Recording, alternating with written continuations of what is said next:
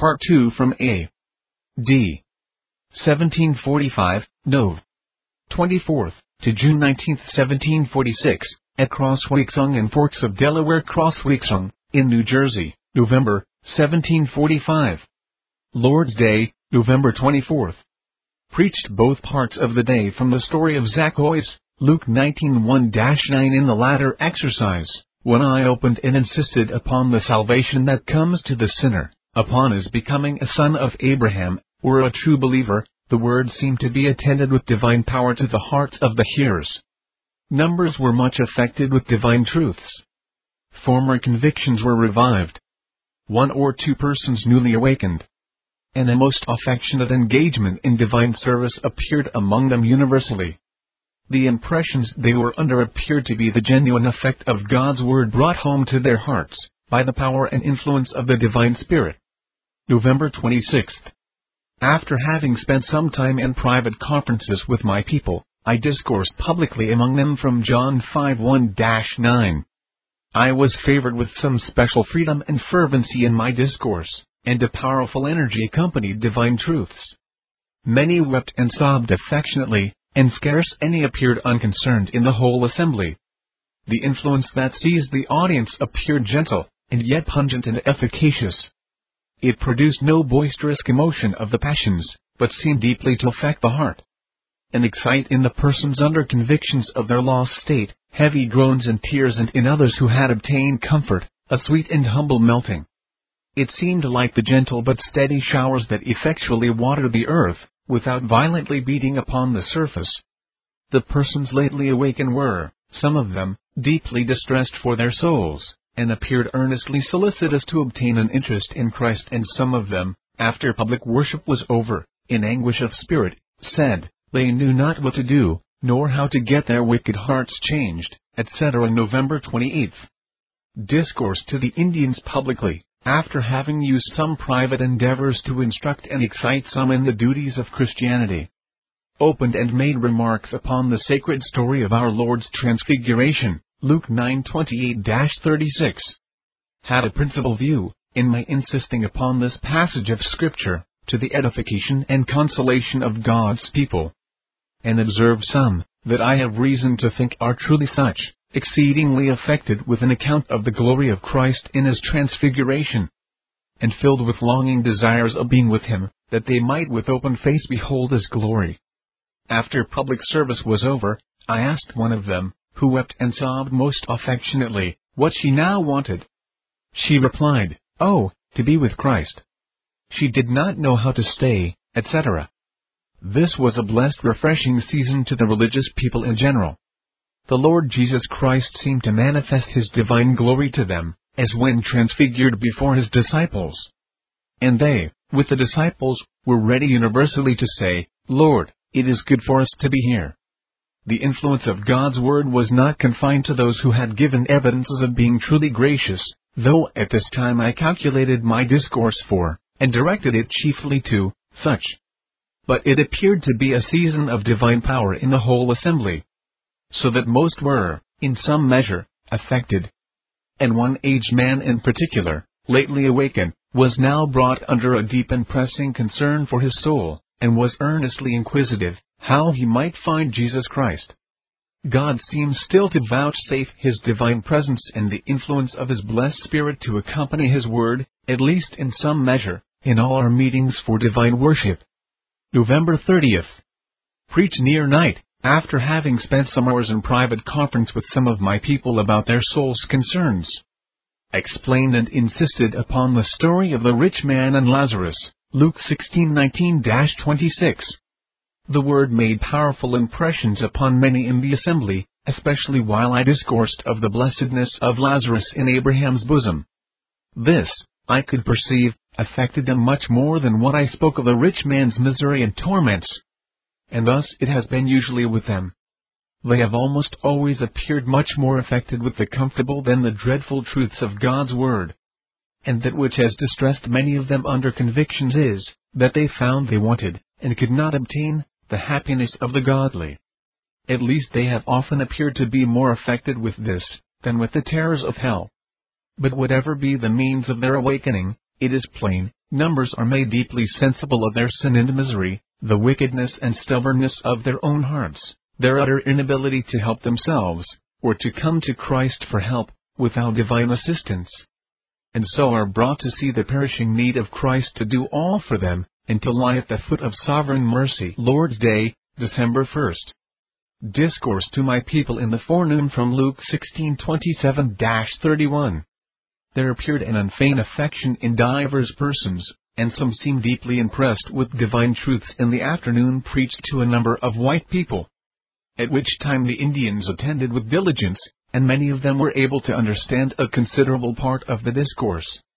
At night discourse to my people again, and gave them some particular cautions and directions relating to their conduct in divers respects, and pressed them to watchfulness in all their deportment, seeing they were encompassed with those that waited for their halting, and who stood ready to draw them into temptations of every kind, and then to expose religion for their missteps. Lord's Day, December 8th discoursed on the story of the blind man, John 9 There appeared no remarkable effect of the word upon the assembly at this time. The persons who have lately been much concerned for their souls, seemed now not so affected nor solicitous to obtain an interest in Christ as has been usual although they attended divine service with seriousness and diligence. Such have been the doings of the Lord here, in awakening sinners, and affecting the hearts of those who are brought to solid comfort, with a fresh sense of divine things from time to time, that it is now strange to see the assembly sit with dry eyes, and without sobs and groans. December 12th. Preached from the parable of the ten virgins, Matthew 25 The divine power seemed in some measure to attend this discourse, in which I was favored with uncommon freedom and plainness of address, and enabled to open divine truths, and explain them to the capacities of my people, in a manner beyond myself there appeared in many persons an affectionate concern for their souls. Although the concern in general seemed not so deep and pressing as it had formerly done, yet it was refreshing to see many melted into tears and unaffected sobs. Some with a sense of divine love, and some for want of it. Lord's Day, December 15th. Preached to the Indians from Luke 13:24-28. Divine truths fell with weight and power upon the audience, and seemed to reach the hearts of many. Near night discourse to them again from Matthew 25:31-46. At which season also the word appeared to be accompanied with a divine influence, and made powerful impressions upon the assembly in general, as well as upon divers persons in a very special and particular manner. This was an amazing season of grace. The word of the Lord, this day, was quick and powerful, sharper than a two-edged sword, and pierced to the hearts of many. The assembly was greatly affected, and deeply wrought upon. Yet without so much apparent commotion of the passions, as was usual in the beginning of this work of grace.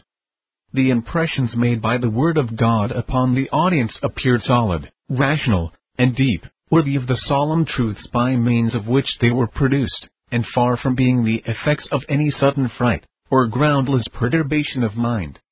Oh, how did the hearts of the hearers seem to bow under the weight of divine truths!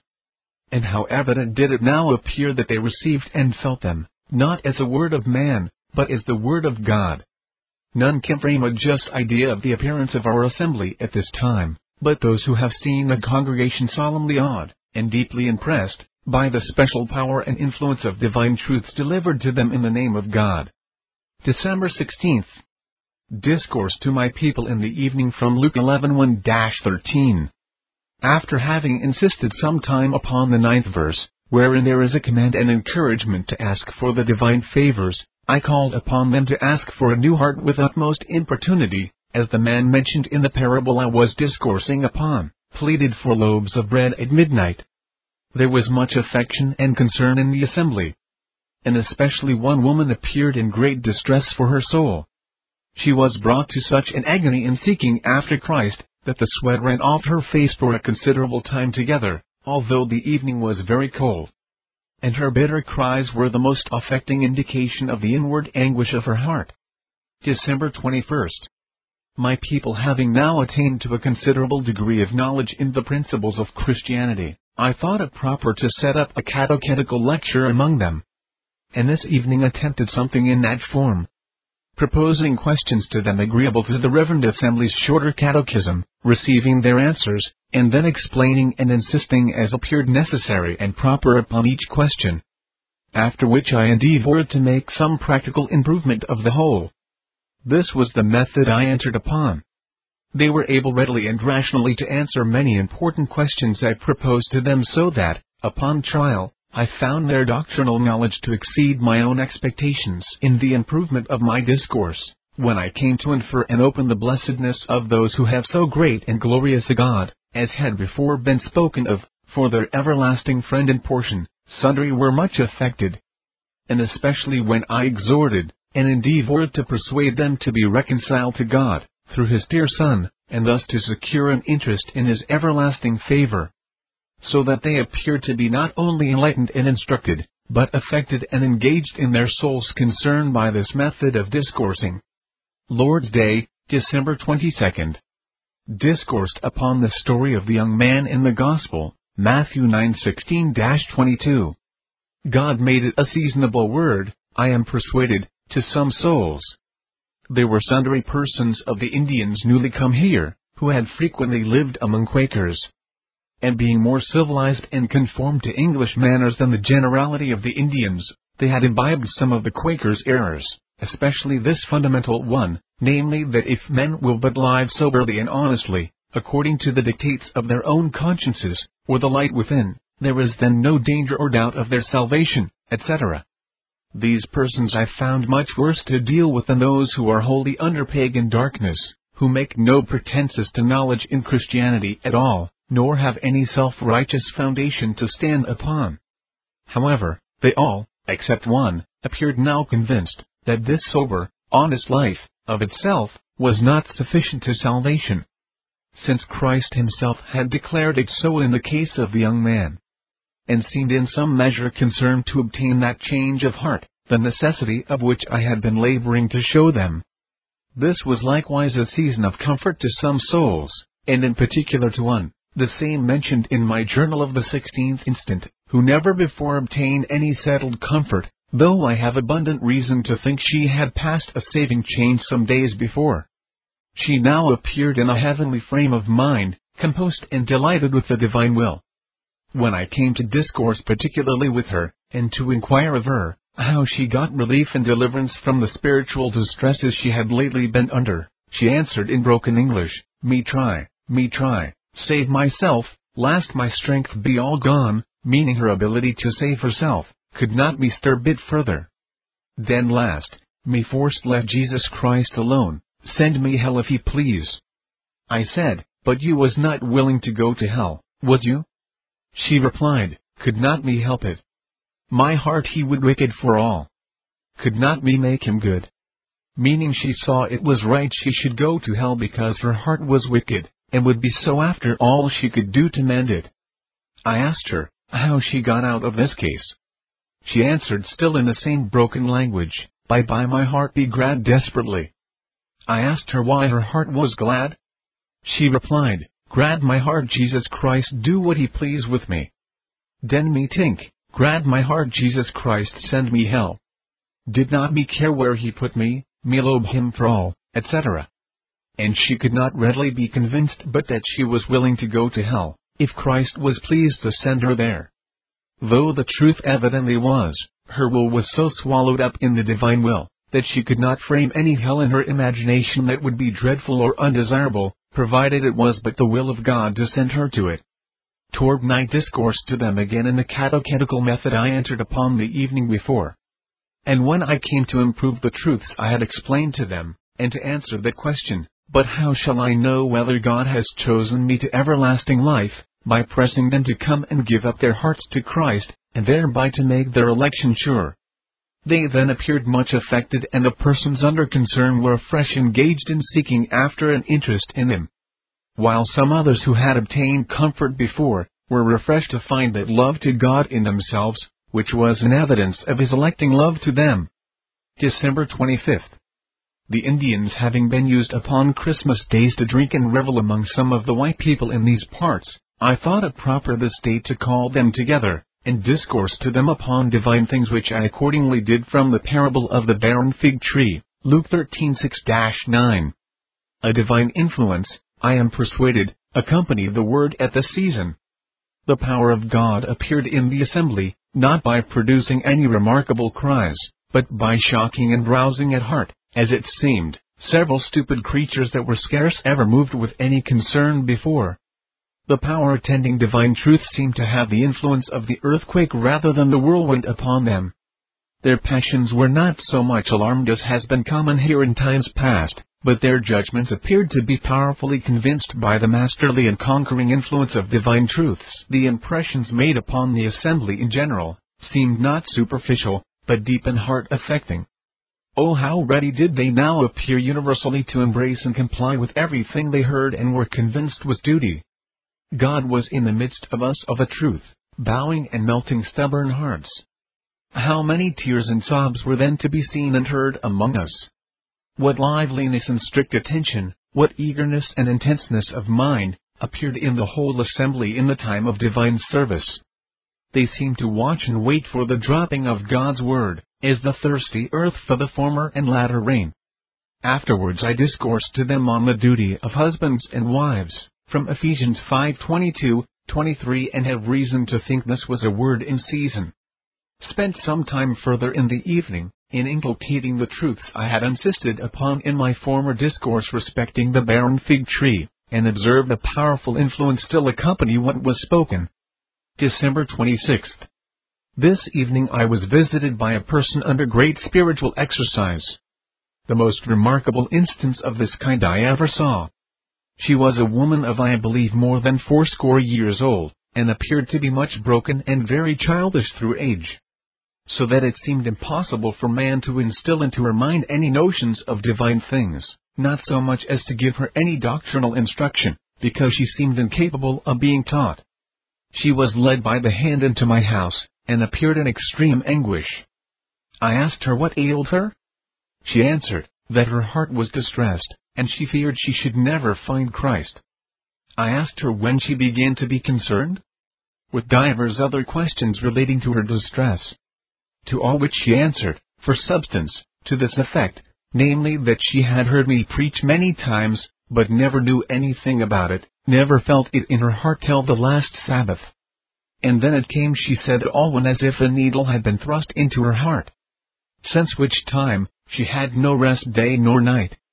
She added, that on the evening before Christmas, a number of Indians being together at the house where she was, and discoursing about Christ, their talk pricked her heart, so that she could not sit up, but fell down on her bed. At which time she went away, as she expressed it, and felt as if she dreamed, and yet as confident she did not dream. When she was thus gone, she saw two paths. One appeared very broad and crooked and that turned to the left hand. The other appeared straight, and very narrow. And that went up the hill to the right hand. She traveled, she said, for some time up the narrow right hand path, till at length something seemed to obstruct her journey. She sometimes called it darkness, and then described it otherwise, and seemed to compare it to a block or bar. She then remembered what she had heard me say about striving to enter in at the straight gate, although she took little notice of it, at the time when she heard me discourse upon that subject, and thought she would climb over this bar. But just as she was thinking of this, she came back again, as she termed it, meaning that she came to herself whereupon her soul was extremely distressed, apprehending she had now turned back and forsaken Christ, and that there was therefore no hope of mercy for her. As I was sensible that trances and imaginary views of things are of dangerous tendency in religion, when sought after and depended upon. So I could not but be much concerned about this exercise, especially at first. Apprehending this might be a design of Satan to bring a blemish upon the work of God here, by introducing visionary scenes, imaginary terrors, and all manner of mental disorders and delusions, in the room of genuine convictions of sin, and the enlightening influences of the blessed Spirit. Mind I was almost resolved to declare that I looked upon this to be one of Satan's devices, and to caution my people against it, and the like exercises, as such. However, I determined first to inquire into her knowledge, to see whether she had any just views of things, that might be the occasion of her present distressing concern, or whether it was a mere fright arising only from imaginary terrors.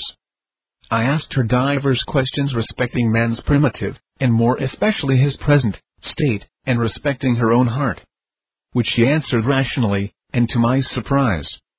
And I thought it was next to impossible, if not altogether so, that a pagan who was become a child through age, should in that state gain so much knowledge by any mere human instruction, without being remarkably enlightened by a divine influence. I then proposed to her the provision made in the gospel for the salvation of sinners, and the ability and willingness of Christ to save to the uttermost all old as well as young that come to him. To which she seemed to give a hearty assent but instantly replied, A, but I cannot come. My wicked heart will not come to Christ. I do not know how to come, etc. And this she spoke in anguish of spirit, striking on her breast with tears in her eyes, and with such earnestness in her looks as was indeed piteous and affecting. She seems to be really convinced of her sin and misery, and her need of a change of heart and her concern is abiding and constant. So that nothing appears but that this exercise may have a saving issue. And indeed it seems hopeful, seeing she is so solicitous to obtain an interest in Christ, that her heart as she expresses it prays day and night. How far God may make use of the imagination in awakening some persons under these and such like circumstances, I cannot pretend to determine. Or whether this exercise be from a divine influence, I shall leave others to judge. But this I must say, that its effects hitherto bespeak it to be such nor can it, as I see, be accounted for in a rational way, but from the influence of some spirit, either good or evil. For the woman, I am sure, never heard divine things treated in the manner she now viewed them in. And it would seem strange she should get such a rational notion of them from the mere working of her own fancy, without some superior, or at least foreign, aid. And yet I must say, I have looked upon it as one of the glories of this work of grace among the Indians, and a special evidence of its being from a divine influence, that there has, till now, been no appearance of such things no visionary notions, trances, and imaginations, intermixed with those rational convictions of sin, and solid consolations, that numbers have been made the subjects of. And might I have had my desire, there had been no appearance of anything of this nature at all. December 28th. Discourse to my people in the catechetical method I lately entered upon. And in the improvement of my discourse, wherein I was comparing man's present with his primitive state, and showing what he had fallen from, and the miseries he is now involved in and exposed to in his natural estate. And pressing sinners to take a view of their deplorable circumstances without Christ. As also to strive that they might obtain an interest in him. The Lord, I trust, granted a remarkable influence of his blessed Spirit to accompany what was spoken, and a great concern appeared in the assembly. Many were melted into tears and sobs, and the impressions made upon them seemed deep and heart affecting and in particular, there were two or three persons who appeared to be brought to the last exercises of a preparatory work, and reduced almost to extremity. Being in a great measure convinced of the impossibility of their helping themselves, or of mending their own hearts, and seemed to be upon the point of giving up all hope in themselves, and of venturing upon Christ as naked, helpless, and undone. And yet were in distress and anguish because they saw no safety in so doing unless they could do something towards saving themselves. One of these persons was the very aged woman above mentioned, who now appeared weary and heavy laden with a sense of her sin and misery, and her perishing need of an interest in Christ. Lord's Day, December 29th. Preached from John 3:1-5. A number of white people were present, as is usual upon the Sabbath. The discourse was accompanied with power, and seemed to have a silent, but deep and piercing influence upon the audience. Many wept and sobbed affectionately. And there were some tears among the white people, as well as the Indians. Some could not refrain from crying out, though there were not many so exercised. But the impressions made upon their hearts, appeared chiefly by the extraordinary earnestness of their attention, and their heavy sighs and tears. After public worship was over, I went to my house, proposing to preach again after a short season of intermission. But they soon came in one after another, with tears in their eyes, to know what they should do to be saved. and the divine spirit in such a manner set home upon their hearts when I spoke to them, that the house was soon filled with cries and groans. They all flocked together upon this occasion, and those whom I had reason to think in a Christless state, were almost universally seized with concern for their souls. It was an amazing season of power among them, and seemed as if God had bowed the heavens, and come down. So astonishingly prevalent was the operation upon old as well as young, that it seemed as if none would be left in a secure and natural state, but that God was now about to convert all the world. And I was ready to think then, that I should never again despair of the conversion of any man or woman living, be they who or what they would.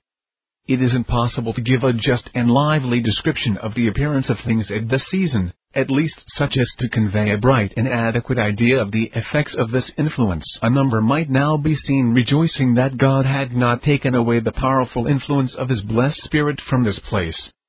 Refreshed to see so many striving to enter in at the strait gate, and animated with such concern for them, that they wanted to push them forward, as some of them expressed it. At the same time numbers both of men and women, old and young, might be seen in tears, and some in anguish of spirit, appearing in their very countenances, like condemned malefactors bound towards the place of execution, with a heavy solicitude sitting in their faces so that there seemed here as I thought a lively emblem of the solemn day of accounts. A mixture of heaven and hell, of joy and anguish inexpressible. The concern and religious affection was such, that I could not pretend to have any formal religious exercise among them, but spent the time in discoursing to one and another, as I thought most proper, and seasonable for each, and sometimes addressed them all together, and finally concluded with prayer. Such were their circumstances at the season, that I could scarce have half an hour's rest from speaking from about half an hour before twelve o'clock, at which time I began public worship, till past seven at night. There appeared to be four or five persons newly awakened this day and the evening before, some of whom but very lately came among us. December 30th was visited by four or five young persons under concern for their souls, most of whom were very lately awakened. They wept much while I discoursed to them, and endeavored to press upon them the necessity flying to Christ, without delay, for salvation. December 31st Spent some hours this day in visiting my people from house to house, and conversing with them about their spiritual concerns. Endeavoring to press upon Christless souls the necessity of a renovation of heart and scarce left a house, without leaving some or other of its inhabitants in tears, appearing solicitously engaged to obtain an interest in Christ. The Indians are now gathered together from all quarters to this place, and have built them little cottages, so that more than 20 families live within a quarter of a mile of me. A very convenient situations in regard both of public and private instruction January 1, 1746. Spent some considerable time in visiting my people again. Found scarce one but what was under some serious impressions respecting their spiritual concerns. January 2nd. Visited some persons newly come among us, who had scarce ever heard anything of Christianity before, except the empty name. Endeavor to instruct them, particularly by the first principles of religion, in the most easy and familiar manner I could. There are strangers from remote parts almost continually dropping in among us, so that I have occasion repeatedly to open and inculcate the first principles of Christianity. January 4th. Prosecuted my catechetical method of instructing. Found my people able to answer questions with propriety, beyond what could have been expected from persons so lately brought out of heathenish darkness in the improvement of my discourse, there appeared some concern and affection in the assembly and especially those of whom I entertained hopes as being truly gracious, at least divers of them, were much affected and refreshed. Lord's Day, January 5th. Discoursed from Matthew 12:10-13. There appeared not so much liveliness and affection in divine service as usual. The same truths that have often produced many tears and sobs in the assembly, seemed now to have no special influence upon any in it. Near night I proposed to have proceeded in my usual method of catechizing. But while we were engaged in the first prayer, the power of God seemed to descend upon the assembly in such a remarkable manner, and so many appeared under pressing concern for their souls, that I thought it much more expedient to insist upon the plentiful provision made by divine grace for the redemption of perishing sinners, and to press them to a speedy acceptance of the great salvation, than to ask them questions about doctrinal points. What was most practicable, seemed most seasonable to be insisted upon, while numbers appeared so extraordinarily solicitous to obtain an interest in the great Redeemer. Baptize two persons this day. One adult the woman particularly mentioned in my journal of December 22nd and one child. This woman has discovered a very sweet and heavenly frame of mind, from time to time, since her first reception of comfort. One morning in particular she came to see me, discovering an unusual joy and satisfaction in her countenance. And when I inquired into the reason of it, she replied, that God had made her feel that it was right for him to do what he pleased with all things. And that it would be right if he should cast her husband and son both into hell. And she saw it was so right for God to do what he pleased with them, that she could not but rejoice if God should send them into hell.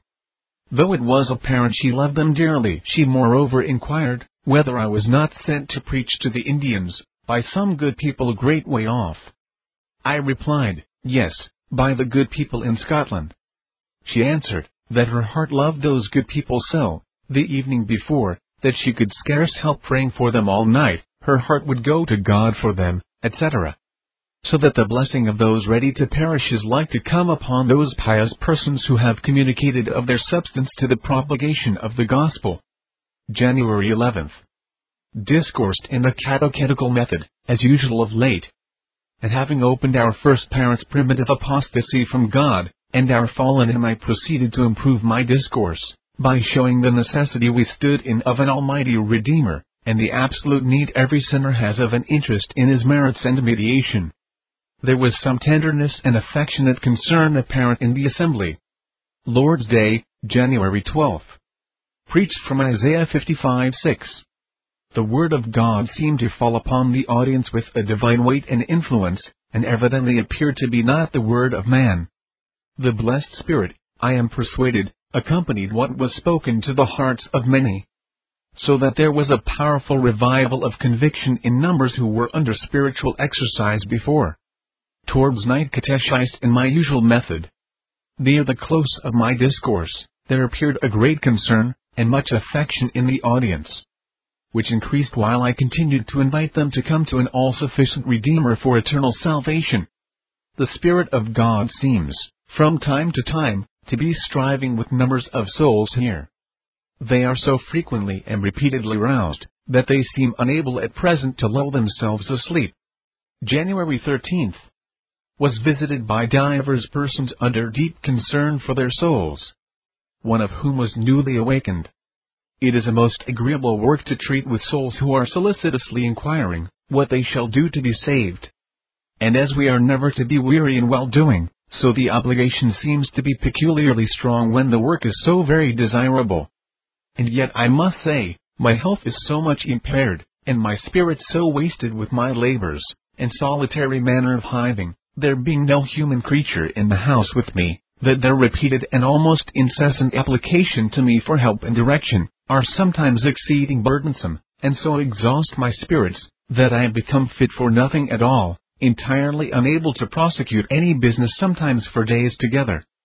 And what contributes much toward this difficulty is, that I am obliged to spend much time in communicating a little matter to them. There being oftentimes many things necessary to be premised, before I can speak directly to what I principally aim at. Which things would readily be taken for granted, where there was a competency of doctrinal knowledge. January 14th. Spent some time in private conference with my people, and found some disposed to take comfort, as I thought, upon slight grounds.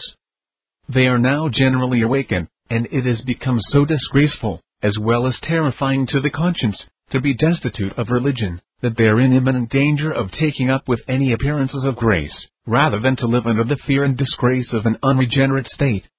January 18th. Prosecuted my catechetical method of discoursing. There appeared a great solemnity, and some considerable affection in the assembly.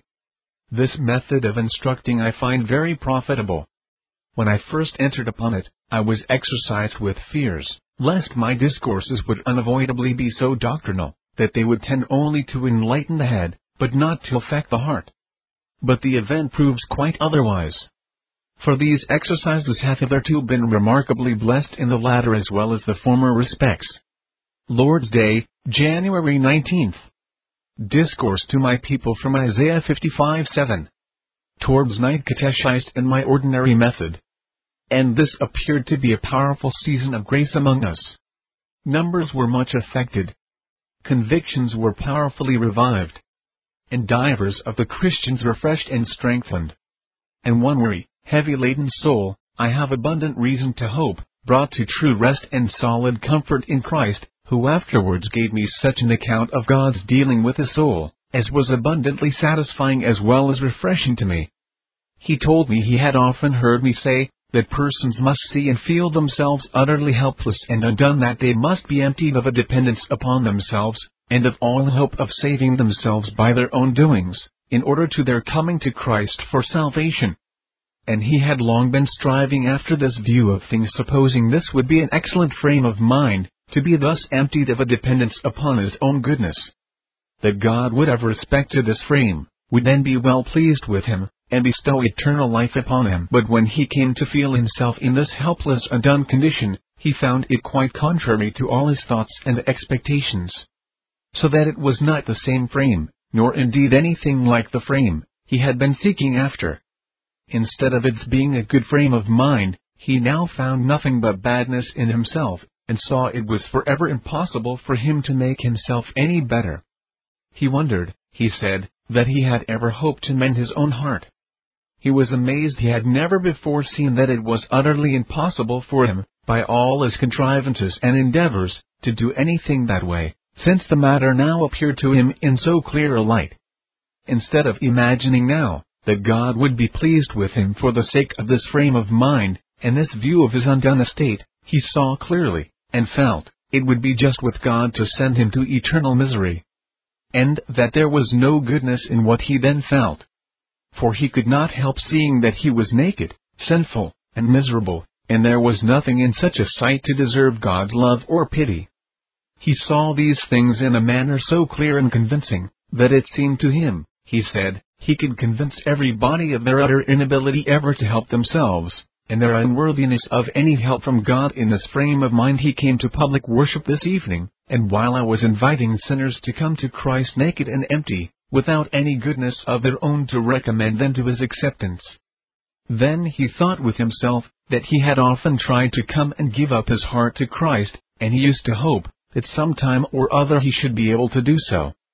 But now he was convinced he could not, and it seemed utterly vain for him ever to try any more and he could not, he said, find a heart to make any further attempt, because he saw it would signify nothing at all nor did he now hope for a better opportunity or more ability hereafter, as he had formerly done, because he saw, and was fully convinced, his own strength would forever fail. While he was musing in this manner, he saw, he said, with his heart which is a common phrase among them something that was unspeakably good and lovely, and what he had never seen before. And this stole away his heart whether he would or no. He did not, he said, know what it was he saw. He did not say, This is Jesus Christ but it was such glory and beauty as he never saw before. He did not now give away his heart so as he had formerly intended and attempted to do, but it went away of itself after that glory he then discovered. He used to try to make a bargain with Christ, to give up his heart to him, that he might have eternal life for it. But now he thought nothing about himself, or what would become of him hereafter. But was pleased, and his mind wholly taken up, with the unspeakable excellency of what he then beheld. After some time he was wonderfully pleased with the way of salvation by Christ so that it seemed unspeakably better to be saved altogether by the mere free grace of God in Christ, than to have any hand in saving himself. And the consequence of this exercise is, that he appears to retain a sense and relish of divine things, and to maintain a life of seriousness and true religion. January 28th. The Indians in these parts have, in times past, run themselves in debt by their excessive drinking. And some have taken the advantage of them, and put them to trouble and charge by arresting sundry of them. Whereby it was supposed their hunting lands, in great part, were much endangered, and might speedily be taken from them. Being sensible that they could not subsist together in these parts, in order to their being a Christian congregation, if these lands should be taken, which was thought very likely, I thought it my duty to use my utmost endeavors to prevent so unhappy an event. And having acquainted the gentlemen concerned with this mission of the affair, according to the best information I could get of it, they thought it proper to expend the money they had been, and still were, collecting for the religious interest of the Indians, at least a part of it, for discharging their debts, and securing these lands, that there might be no entanglement lying upon them to enter the settlement and hopeful enlargement of a Christian congregation of Indians in these parts. And having received orders from them, I answered, in behalf of the Indians, 82 pounds 5 shillings, New Jersey currency, at 8 shillings per ounce. And so prevented the danger of difficulty in this respect. As God has wrought a wonderful work of grace among these Indians, and now inclines others from remote places to fall in among them almost continually. And as he has opened a door for the prevention of the difficulty now mentioned, which seem greatly to threaten their religious interests, as well as worldly comfort, it is hopeful that he designs to establish a church for himself among them, and hand down true religion to their posterity. January 30th. Preached to the Indians from John 3:16, 17 there was a solemn attention and some affection visible in the audience. Especially divers persons who had long been concerned for their souls, seemed afresh excited and engaged in seeking after an interest in Christ. And one, with much concern, afterwards told me, his heart was so pricked with my preaching, he knew not where to turn, nor what to do. January 31st. This day the person I had made choice of and engaged for a schoolmaster among the Indians, arrived among us, and was heartily welcomed by my people universally. Whereupon I distributed several dozen of primers among the children and young people. February 1, 1746. My schoolmaster entered upon his business among the Indians. He has generally about thirty children and young persons in his school in the daytime, and about fifteen married people in his evening school. The number of the latter sort of persons being less than it would be, if they could be more constant at home, and spare time from their necessary employments for an attendance upon these instructions. In the evening catechized in my usual method. Towards the close of my discourse a surprising power seemed to attend the word, especially to some persons. One man, considerably in years, who had been a remarkable drunkard, a conjurer, and murderer, that was awakened some months before, was now brought to great extremity under his spiritual distress, so that he trembled for hours together, and apprehended himself just dropping into hell, without any power to rescue or relieve himself. Divers others appeared under great concern as well as he, and solicitous to obtain a saving change. Lord's Day, February 2nd. Preached from John 5:24, 25. There appeared as usual some concern and affection in the assembly. Toward night proceeded in my usual method of catechizing, observed my people more ready in answering the questions proposed to them than ever before. It is apparent they advance daily in doctrinal knowledge. But what is still more desirable, the Spirit of God is yet operating among them, whereby experimental, as well as speculative, knowledge is propagated in their minds. February 5th. Discourse to a considerable number of the Indians in the evening, at which time divers of them appeared much affected and melted with divine things. February 8th. Spent a considerable part of the day in visiting my people from house to house, and conversing with them about their soul's concerns. Divers persons wept while I discoursed to them, and appeared concerned for nothing so much as for an interest in the great Redeemer in the evening catechized as usual. Divine truths made some impression upon the audience, and were attended with an affectionate engagement of soul in some. Lord's Day, February 9th. Discourse to my people from the story of the blind man, Matthew 1046-52. The word of God seemed weighty and powerful upon the assembly at this time, and made considerable impressions upon many. Divers in particular who have generally been remarkably stupid and careless under the means of grace, were now awakened, and wept affectionately. and the most earnest attention, as well as tenderness and affection, appeared in the audience universally. Baptized three persons, two adults and one child. The adults, I have reason to hope, were both truly pious. There was a considerable melting in the assembly, while I was discoursing particularly to the persons, and administering the ordinance. God has been pleased to own and bless the administration of this, as well as of his other ordinances, among the Indians. There are some here that have been powerfully awakened at seeing others baptized, and some that have obtained relief and comfort, just in the season when this ordinance has been administered. Toward night catechized.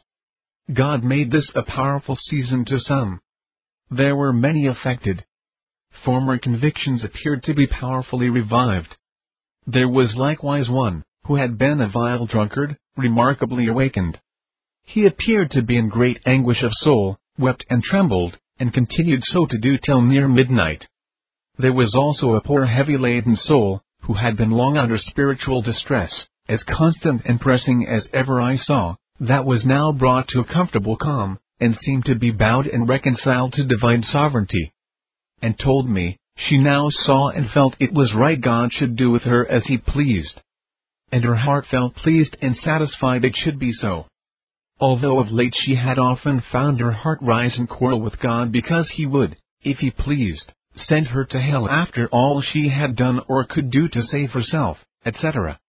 And added, that the heavy burden she had lain under, was now removed that she had tried to recover her concern and distress again, fearing that the Spirit of God was departing from her, and would leave her wholly careless, but that she could not recover it that she felt she never could do anything to save herself, but must perish forever if Christ did not do all for her that she did not deserve he should help her, and that it would be right if he should leave her to perish.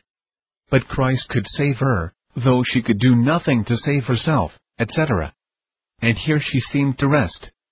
Forks of Delaware, in Pennsylvania, February 1746.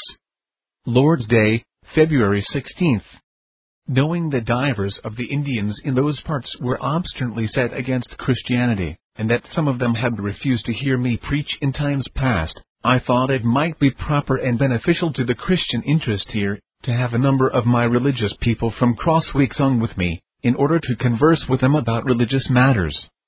Hoping it might be a means to convince them of the truth and importance of Christianity, to see and hear some of their own nation discoursing of divine things and manifesting earnest desires that others might be brought out of heathenish darkness, as themselves were. And having taken half a dozen of the most serious and knowing persons for this purpose, I this day met with them and the Indians of this place, sundry of whom probably could not have been prevailed upon to attend the meeting, had it not been for these religious Indians that accompanied me here, and preached to them. Some of them who had, in times past, been extremely averse to Christianity, now behaved soberly, and some others laughed and mocked. However, the word of God fell with such weight and power, that sundry seemed to be stunned, and expressed a willingness to hear me again of these matters. Afterwards prayed with, and made an address to the white people present, and could not but observe some visible effects of the word, such as tears and sobs, among them. After public worship, spent some time and took pains to convince those that mocked, of the truth and importance of what I had been insisting upon, and so endeavored to awaken their attention to divine truths.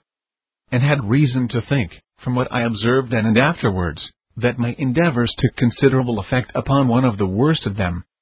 Those few Indians then present, who used to be my hearers in these parts, some having removed from hence to Crossweeksung, seemed somewhat kindly disposed toward, and glad to see me again. They had been so much attacked by some of the opposing pagans, that they were almost ashamed or afraid to manifest their friendship. February 17th. After having spent much time in discoursing to the Indians in their respective houses, I got them together, and repeated and inculcated what I had before taught them. Afterwards discoursed to them from Acts 8:5-8. A divine influence seemed to attend the word. Sundry of the Indians here appeared to be somewhat awakened, and manifested a concern of mind, by their earnest attention, tears and sobs. My people from Crossweeksung continued with them day and night, repeating and inculcating the truths I had taught them and sometimes prayed and sung psalms among them. Discoursing with each other, in their hearing, of the great things God had done for them, and for the Indians from whence they came which seemed as my people told me to take more effect upon them, than when they directed their discourses immediately to them. February 18th. Preached to an assembly of Irish people near 15 miles distant from the Indians. February 19th. Preached to the Indians again, after having spent considerable time in conversing with them more privately. There appeared a great solemnity, and some concern and affection, among the Indians belonging to these parts, as well as a sweet melting among those who came with me. Divers of the Indians here seem to have their prejudices and aversion to Christianity removed, and appeared well disposed and inclined to hear the word of God. February 20th. Preached to a small assembly of High Dutch people, who had seldom heard the gospel preached, and were some of them at least very ignorant. But divers of them have lately been put upon inquiry after the way of salvation, with some thoughtfulness. They gave wonderful attention, and some of them were much affected under the word, and afterwards says, as I was informed, that they never had been so much enlightened about the way of salvation in their whole lives before. They requested me to tarry with them, or come again and preach to them. And it grieved me that I could not comply with their request, for I could not but be affected with their circumstances. They being as sheep not having a shepherd, and some of them appearing under some degree of soul trouble, standing in peculiar need of the assistance of an experienced spiritual guide. February 21st. Preached to a number of people, many of them Low Dutch. Sundry of the forementioned High Dutch attended the sermon, though eight or ten miles distant from their houses. Divers of the Indians also belonging to these parts came of their own accord with my people from Crossweeksung to the meeting. And there were two in particular, who, though the last Sabbath they opposed and ridiculed Christianity, now behaved soberly. May the present encouraging appearance continue. February 22nd. Preached to the Indians. They appeared more free from prejudice, and more cordial to Christianity, than before. And some of them appeared affected with divine truths. Lord's Day, February 23rd. Preached to the Indians from John 6:35-37 after public service, discoursed particularly with sundry of them, and invited them to go down to Crossweeksung, and tarry there at least for some time. Knowing they would then be free from the scoffs and temptations of the opposing pagans, as well as in the way of hearing divine truths discoursed of, both in public and private. And got a promise of some of them, that they would speedily pay us a visit, and attend some further instructions they seem to be considerably enlightened, and much freed from their prejudices against Christianity. But it is much to be feared their prejudices will revive again, unless they could enjoy the means of instruction here, or be removed where they might be under such advantages, and out of the way of their pagan acquaintance. Crossweeksung, in New Jersey, March, 1746. March 1st. Catechized in my ordinary method, was pleased and refreshed to see them answer the questions proposed to them with such remarkable readiness, discretion, and knowledge. Toward the close of my discourse, divine truths made considerable impressions upon the audience, and produced tears and sobs in some under concern, and more especially a sweet and humble melting in sundry that, I have reason to hope, were truly gracious. Lord's Day, March 2nd. Preached from John 15 1 6. The assembly appeared not so lively in their attention as usual, nor so much affected with divine truths in general as has been common. Some of my people, who went up to the forks of Delaware with me, being now returned, were accompanied by two of the Indians belonging to the forks, who had promised me a speedy visit. May the Lord meet with them there. They can scarce go into a house now, but they will meet with Christian conversation, whereby, it is hopeful, they may be both instructed and awakened.